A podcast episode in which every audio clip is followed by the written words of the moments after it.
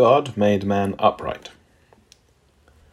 Homology refers to similarities of body structures or organs between species. For example, the vertebrate skeleton across fish, amphibians, reptiles, mammals, and birds are very similar. Notably, they all have a spine with ribs and a skull. Evolutionists use this argument to postulate that such similarities point to a common ancestor, but these similarities could equally point to a common designer.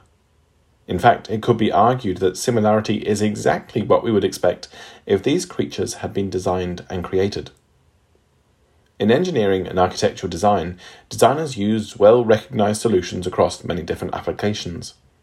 For example, nuts and bolts or light bulbs are so universally recognized to be optimal solutions for fastening and lighting that they are used everywhere. If the design is optimal, why shouldn't it be used across different structures? In the same vein, the repetitive use of similar structures in nature is precisely what we would expect from a wise creator who has perfect understanding of physiology in nature. Hence, limbs shared by humans and apes can demonstrate a common use of optimum design and not necessarily descent from a common ancestor. The triple jointed layout of the shoulder, elbow, and wrist is the best arrangement for reaching as many positions as possible. This has been confirmed by the design of mechanical diggers, which have the same triple hinged system to provide maximum maneuverability. Man is supremely well designed for standing and moving on two legs. There are thousands of species of land animals that are four legged, the fact that humans are the only two legged land animal is an indication that they are unique and very different to creatures like apes. According to evolution, humans have gradually evolved an upright structure over millions of years.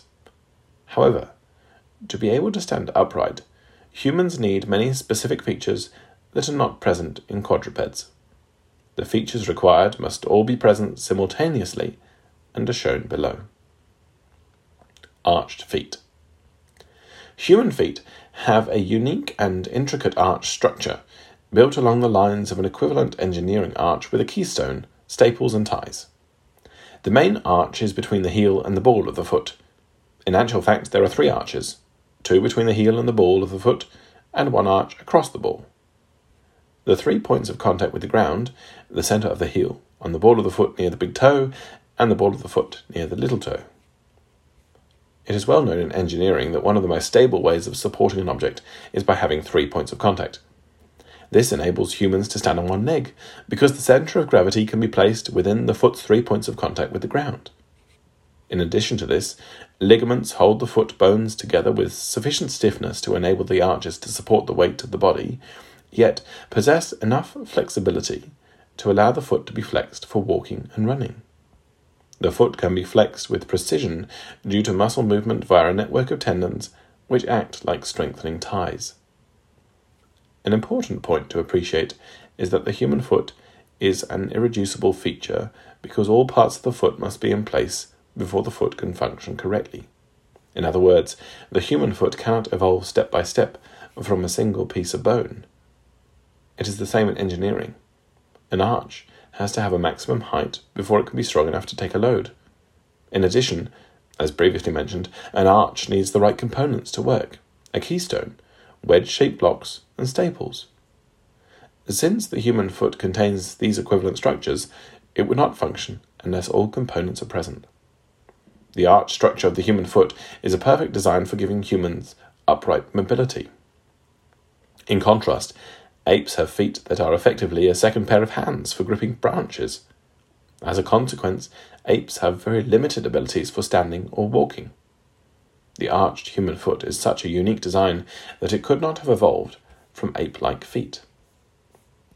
Strong big toes.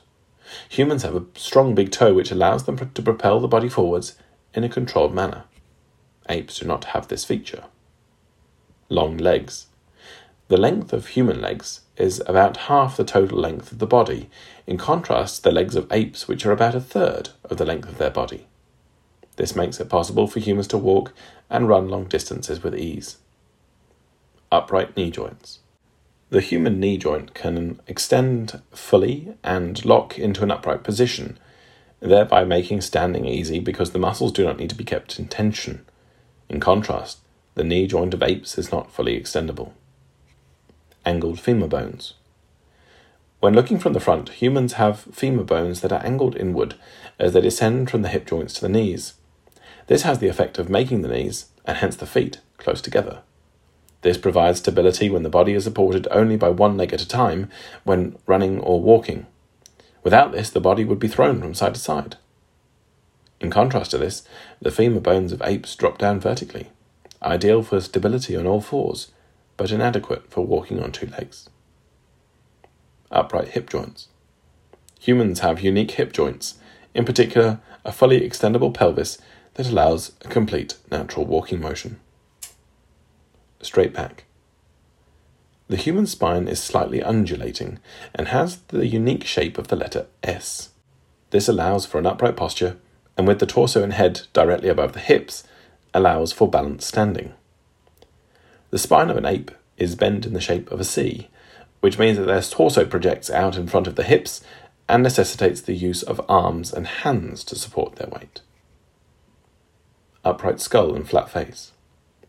The position at which the spinal cord enters the skull is located at the bottom of the head, and this, together with a uniquely flat face, means that humans naturally look forward in the horizontal position. In contrast, four footed creatures are inclined to gaze downwards.